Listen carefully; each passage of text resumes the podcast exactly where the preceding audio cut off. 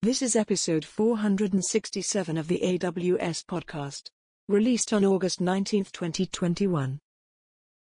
Podcast confirmed. Welcome to the official AWS podcast. Hello, everyone, and welcome back to another episode of AWS Lunch. My name is Nikki, I'm your host, and today I'm joined by Zach Gardner, who is a senior solutions architect for AWS. And we are going to talk about a brand new service that I'm very excited about. But before we get into the details, uh, Zach, would you like to introduce yourself? Hi, Nikki. It's great to be a part of the AWS podcast. I'm a huge fan. I listen all the time, and it's great to finally be a part of it. As you mentioned, my name is Zach. I'm based in Boston, and I work with the database specialty team here at AWS. Okay, Zach. What did you launch? What is the name of this new service? The name of the new service is Amazon Memory DB for Redis, and we're really excited about the high throughput, low latency experience customers can get by using an in memory database, and we're launching that as Memory DB for Redis. Okay, so I've used Redis before as an engineer. What is this service offering me as a user of Redis, or how is it different from just using Redis? Like, walk me through, uh, you know, me as an engineer using this service. Yeah, absolutely. And it's definitely a common question that we get from customers who are using it today. And let's think about the traditional Redis experience. And even with our existing services, Amazon Elasticache for Redis, where it's right in the name, right? Elasticache. And for that, it's positioned as a extremely low latency in-memory data store for your cache data. And the element that's missing and what you get with Memory DB is that durability aspect to the cache. So within Redis, it's predicated on this idea that you have asynchronous replication from your primary node into your replicas. But there's always this gap, right? There's this gap between what's acknowledged by the primary and then acknowledged by the replica. So, what Amazon MemoryDB for Redis is providing is a cloud native way to handle that replication with zero data loss while maintaining some of the in memory read scalability options that you know and love with Redis, as well as the ability to maintain and use the Redis data structures that everyone's definitely a fan of because it again makes modeling your application easier and it's a, a data store that can definitely scale to meet some of the highest demands from a consumer facing application perspective. So this is a really powerful caching layer now because now I not only get speed, but you're saying I also get prevention of data yeah. loss or durability. What what kind of durability am I looking at here, or like what um, you know, how sure can I be that I'm not going to lose my data? Yeah, so it's backed by a multi-AZ transaction log in order to ensure that data is not lost. So when you issue a write, it will be replicated across multiple availability zones. That goes well above and beyond traditional Redis experience of just acknowledgement by that single wow. primary node, right? So it that's the the essence of it. And then what you're getting as an application developer is not only a cache, and as a database developer, you're getting a primary data store, something that can be used for your mission critical applications by allowing you the ease and flexibility and performance of Redis, but also the durability guarantees to use it as a primary data store. So historically, customers have paired Redis with other backing data stores. And of course, they've made great choices right. with some of our managed database services like Amazon Aurora and Amazon DynamoDB and Amazon DocumentDB. But there was a step required to implement a caching layer in front. So by using MemoryDB yep. for Redis as not only that fast caching layer, but also as the uh, let's say system of record for your data, it creates an opportunity to simplify the architecture as well as potentially improve the performance and allow you to keep using Redis the way that you want. Okay, so this is extremely powerful. So now you're telling me I don't actually need to distinguish between my data layer and my caching layer. I can essentially just use Amazon Memory DB for Redis to handle both of these things that I normally would need in my application. That's right. So Customers have Wow. come to us and they've used open source Redis, or maybe they're using Amazon Elasticache for Redis, and now they're saying, well, we've had some relaxed durability guarantees as a result of the fact that we knew it was a cache.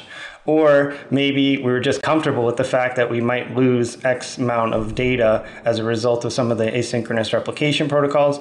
Or maybe we were dependent on some persistence features of open source Redis that aren't necessarily cloud native to support the performance that we want to get, as well as the ability to recover from failure. So that's part of that cloud native transaction log to be able to keep up with the writes and to be able to recover in the event that a, a node within your memory DB for Redis, uh, you know, would actually fail. That's that's kind of the uh, the benefit that we're providing, as well as the simplicity of the architecture by removing the need to separate the cache and the database layer.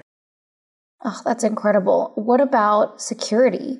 So, you know, you mentioned that it's going to replicate across AZs. By the way, does it do that automatically or is that a required setup part of the Yeah. configuration of this Yeah, service? let's, let's discuss the that part first. So the workflow would be you issue a write using your existing open source Redis cluster enabled clients. So no special clients, right? The same Redis Yep. you're used to.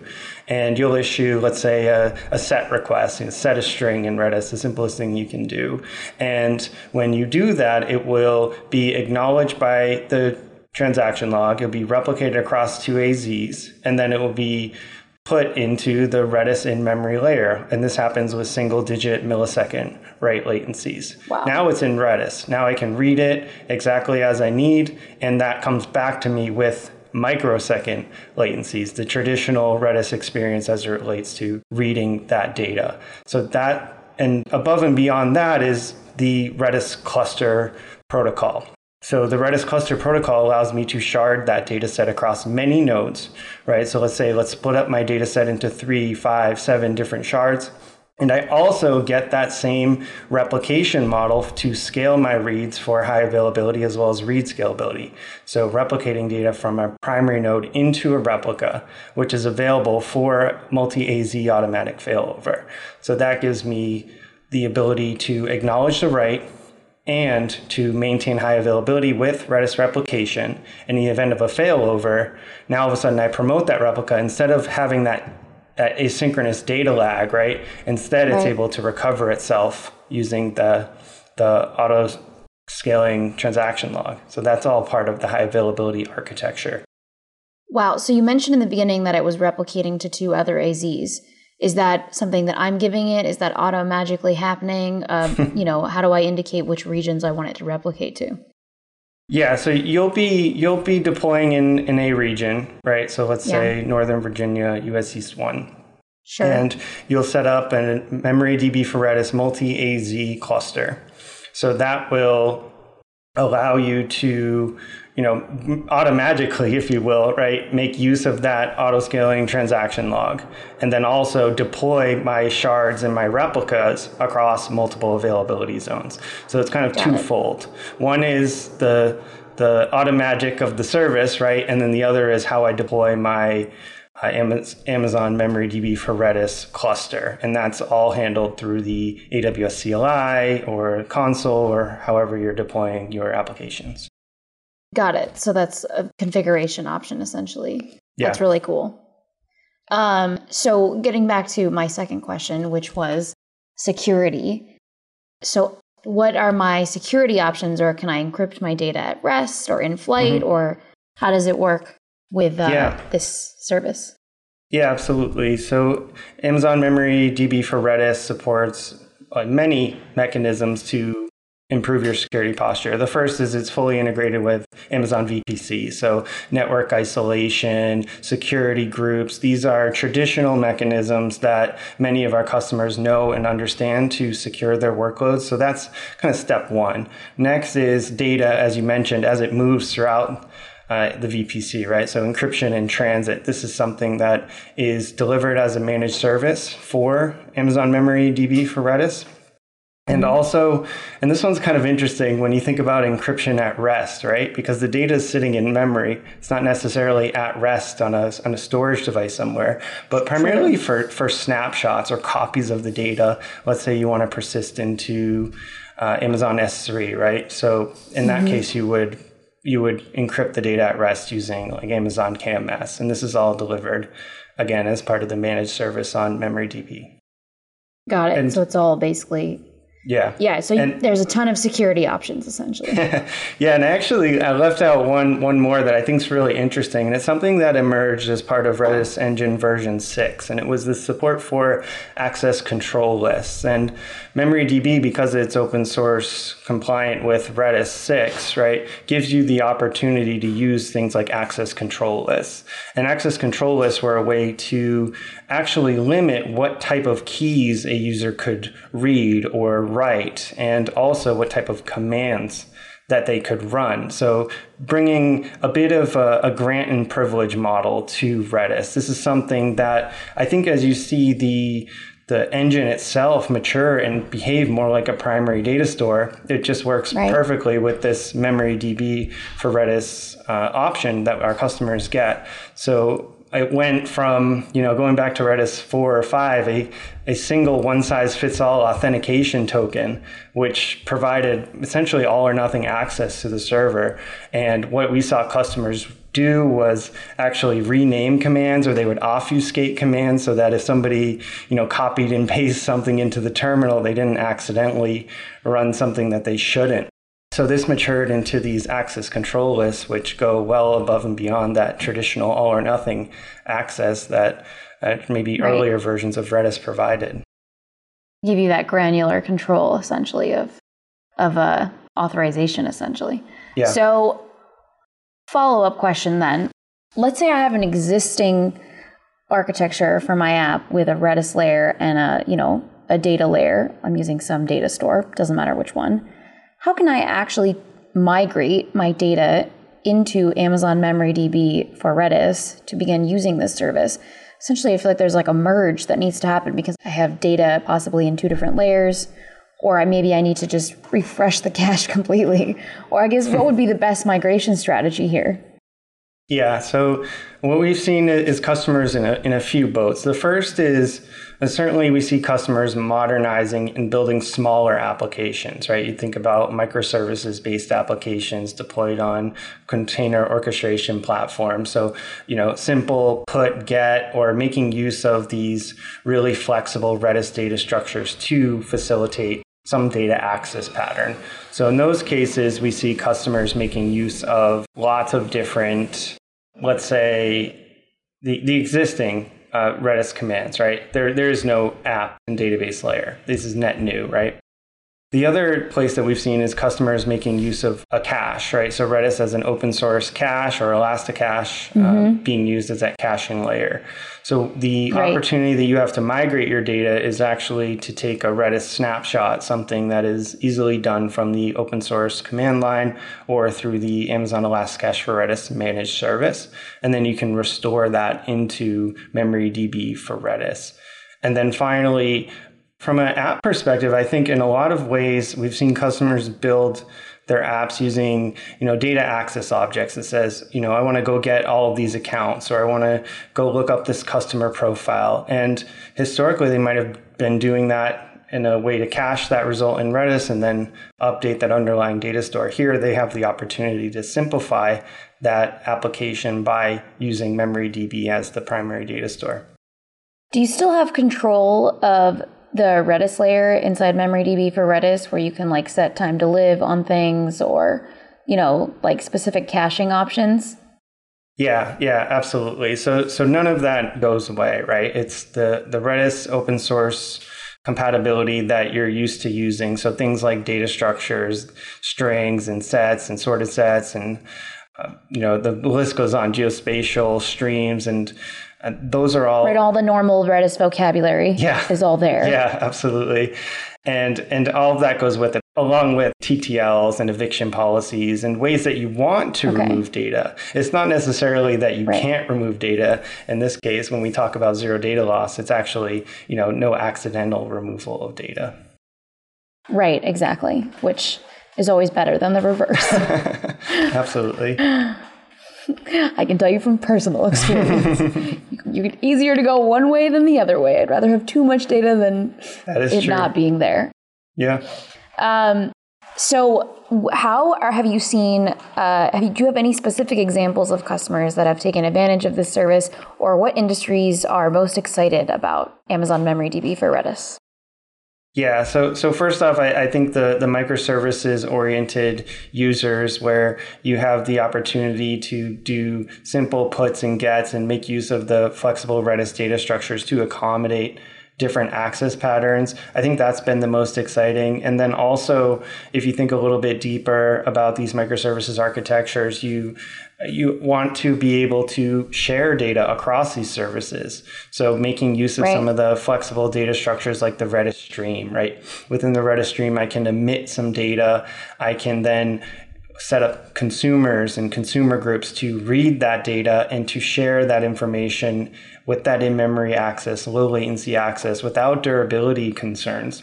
So then this allows the, the services themselves to communicate outside of their, their own data store. And this is, to me, I think one of the most interesting patterns that I've seen with Redis for microservices making use of Redis as a primary data store, but also as a bit of an event hub to share information.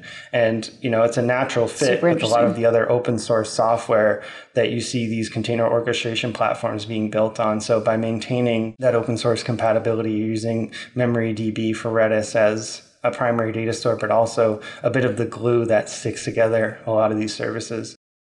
It's really, really, it's really powerful. I, it is interesting.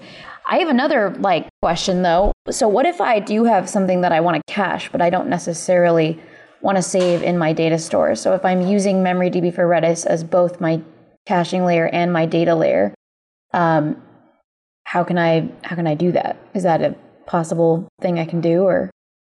Yeah, so I mean, there, there's nothing stopping you, right, from from using MemoryDB for Redis as a durable cache. And we absolutely have spoken with customers who, you know, they say the word cache, but they actually mean something that has to have data the data store. that they wrote, right? So cache means different things to different people.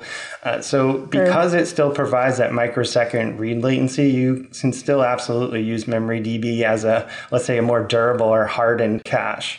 Now, of course, right. Amazon Elasticache for Redis is available as that that low latency cache data store that you know, works with Redis very similarly. So it is an option for you to, to continue using if you just need that transient, ephemeral, you know, fast caching layer. And we also still, of course, have Amazon Elasticache for Memcached if that's another interesting avenue to explore. And we've seen really interesting caching workloads across the board on, on these different engines. But yeah, I think this hardened, more durable caching layer is something that a lot of customers want to make use of as a result of the fact that just because it's fast, it doesn't mean they want data to be lost. So MemoryDB being used as that hardened cache is definitely uh, there. And, and even within the microservices stack, caching is a really important dimension because it offloads traffic, it makes things move faster.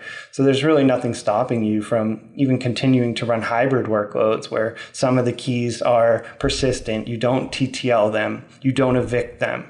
And some of the keys right. you do, right? They, there are these eviction policies within Redis and they're called volatile policies. So volatile TTL or volatile LRU, right? So they will consider keys which have that TTL set. Keys that don't have the TTL set will stay there. So you can actually make use of some of these eviction strategies available within Redis as with, within MemoryDB for Redis to accommodate maybe that more hybrid workload. Again, converging. So you have a ton of options. Of data stores and, and caching, yeah you have a lot of flexibility. I mean, one p- possible pathway is that you choose this service as your hardened cache, exactly as you said. And then another possibility, which is the one I was looking, I was exploring because it's so interesting, is just combining your data layer and your caching layer. I, I'm very interested in that one since this is a new opportunity to do that. Do you have uh, customer examples of any customers that are looking into that direction or path? Because um, people, I think, are so used to now having a caching layer and a data layer or at least dividing them in their brain. Yeah. Yeah, so so it's interesting, and you think about the scalability options. If you're going to run that that heterogeneous workload, right, where you have some cache, some data store, and the the question someone might ask is, well, when am I going to run out of headroom? So it's interesting to take that into the scalability story within Amazon Memory DB for Redis, and it all goes back to that Redis clustered architecture. So what I can do is I can, you know, increase the amount of shards in my cluster, increase the amount of replicas in my cluster to be able to scale out that workload, right? So if today I had let's say 100 gigabytes of in-memory storage tomorrow i want to have 200 or 300 or 400 and I can do that all by doing online resharding operations or online scale in, scale out operations within the, the managed kind of control plane layer within MemoryDB for Redis. So by making use of this, I can continue to grow that, that data set and start very small and grow with my service by maintaining the, the scalability options within MemoryDB for Redis. So to me, that that is the opportunity to use a variety of different workloads without running out of that that headroom. And it and it's a few dimensions when you think about scaling. It's of course the the in-memory storage right? That's the obvious one. How much data do i need to store right. in memory? And i do that because it's really fast and really scalable and i'm not worried about things like iops right? I just have this this really fast layer that is scaling with my managed service. And then the other dimension and this often gets overlooked is if I'm doing caching and I'm doing it really well, or I'm doing data processing really well, and I'm not bound by anything, the, the real dimension is the network bandwidth, right? How much data can I pump in right. and out? So this clustered architecture really creates an opportunity to scale that out as much as you need. And we have these node types on MemoryDB for Redis to support, you know, more dedicated networking as a result of those needs. So again, the, the scalability story within MemoryDB is really interesting for sure. It's super interesting. I feel like this is like a really powerful new service, and I'm like actually interested in spinning up something with it. Um, I think both paths that a customer could use this. Well, there's obviously more than just two because I can't even think of all the ways. Um, but the hardened cache pathway is interesting, as well as the you know, I'm just going to use this as my caching and my data layer because this is simple and it's easy and it's just, it does both things. Why do I need to even separate it out now? Uh, yeah. I just have this service that has abstracted the complication away from me, and here it is. And it's interesting because you think about AWS purpose built databases, and there's just this really rich portfolio of managed database offerings, whether it's relational with Amazon Aurora or Amazon RDS or key value and, and some of the things we're talking about here with, with MemoryDB for Redis really touch on that key value uh, operation, those gets and puts and sets and so on. But I think this represents just a different way that we've thought about in memory, whereas traditionally in memory was this this caching layer. Now it's an in memory data store with that with those durability guarantees. So uh, to me, it, it really is like a, a different way of thinking about in memory databases on on AWS. It is. And again, it just speaks to the broader purpose built story, thinking about documents and graphs and time series and ledger. Now, this in memory component is, is truly delivered as a managed service on MemoryDB.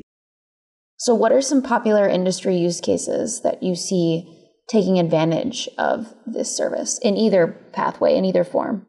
Yeah, the, the most interesting sector, I just think and some of the, the ways that Redis has been adopted is, is definitely gaming, right? When you think about the, this leaderboard experience and customers and gamers posting scores and, you know, the leaderboard uh, conversation has always been interesting. You know, you and I are playing a game. We all want to know a few things. We want to know who has the top score. We all want to know what our score right. is. We all want to know maybe who finished last, right? And we want it to be consistent and we want it to be fast and not delay the gamer experience. Yep. So to me, just I think one of the use cases that really highlights the the, the quirkiness of Redis and also the opportunity of, of MemoryDB to really shine is in this gaming leaderboard use case. And, and of course, this would extend well beyond gaming, thinking about financial services or communications totally. or media and entertainment.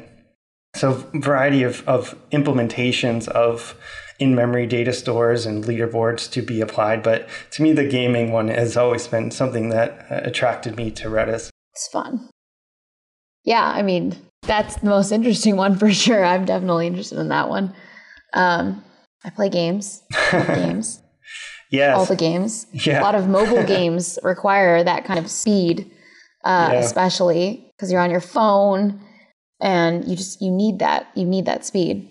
Yeah, absolutely. And, and Redis has a, this exact data structure for that. It's called sorted set, and it maintains an in-memory sorted order of key values, right? So, you know, we all have usernames, we all have a value, and we want to be able to look it up. And we have these really friendly commands to be able to retrieve those without, you know, ordering the data when you retrieve it or aggregating the data, because as we know, that all delays in the ability to, to Takes time. process the queries. So yeah, the sorted set data structure within Redis and available, of course, on MemoryDB for Redis. It's definitely that perfect example, I think, of why why people love it so much because it's it's like a, a database for application developers in a way.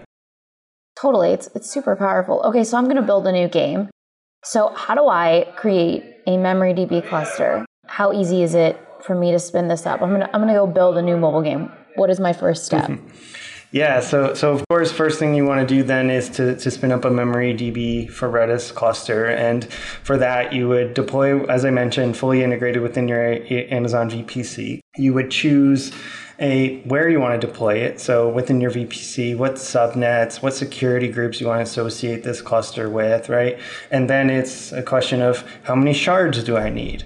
Uh, and that's again the function of the in-memory storage I need, the network bandwidth I want, maybe my write rate because I want to scale out those writes to many different shards. And then the, the other dimension is replicas. So we have that high availability architecture where we can fail over to existing replicas while maintaining that we don't lose any data as a result of, as we discussed before, that, uh, that transaction log, right? Right. So how many replicas do I need? And I can scale those up, uh, you know, up to five per shard. So definitely providing lots of read scalability. And yeah, then I then I spin up my cluster, and I'll be provided a, a DNS endpoint, a single DNS endpoint, which that you know adheres to the Redis cluster protocol specification. So that means I can use my open source client. So let's say we're building the game in, in Python, so we'll make use of a cluster mode enabled Python uh, Redis client library we'll provide it that configuration endpoint, DNS. right? And Yep.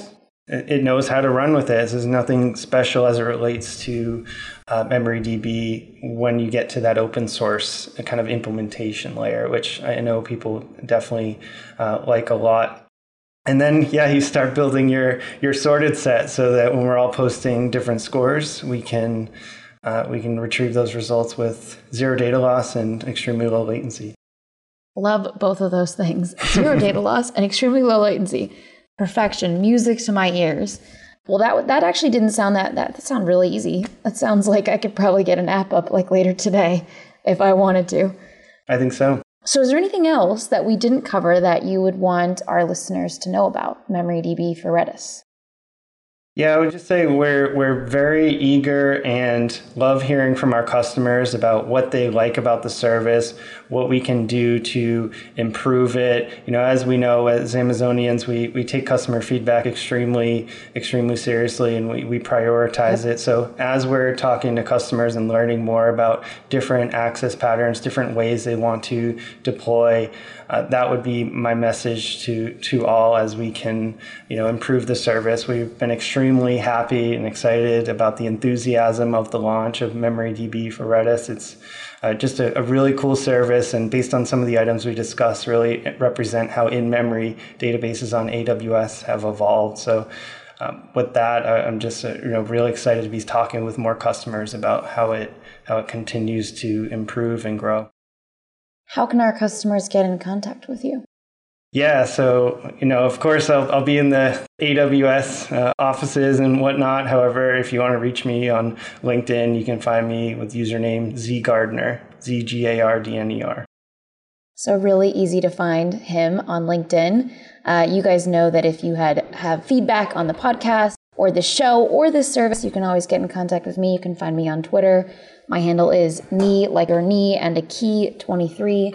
That's K N E E K E Y 23. Zach, thank you so much for joining me today. It was a pleasure talking about Amazon MemoryDB for Redis. I'm super excited and thrilled uh, for this service and, and very interested to see how customers start using it uh, right away. definitely curious. Awesome. Thanks so much for having me. As I mentioned, I'm a, a few, huge fan of the show, so hope to come back in the future. Thanks again. Would love to have you on again with your next crazy big launch. Uh, again, thank you for joining me, and we'll see you guys all next time. Until then, keep on building.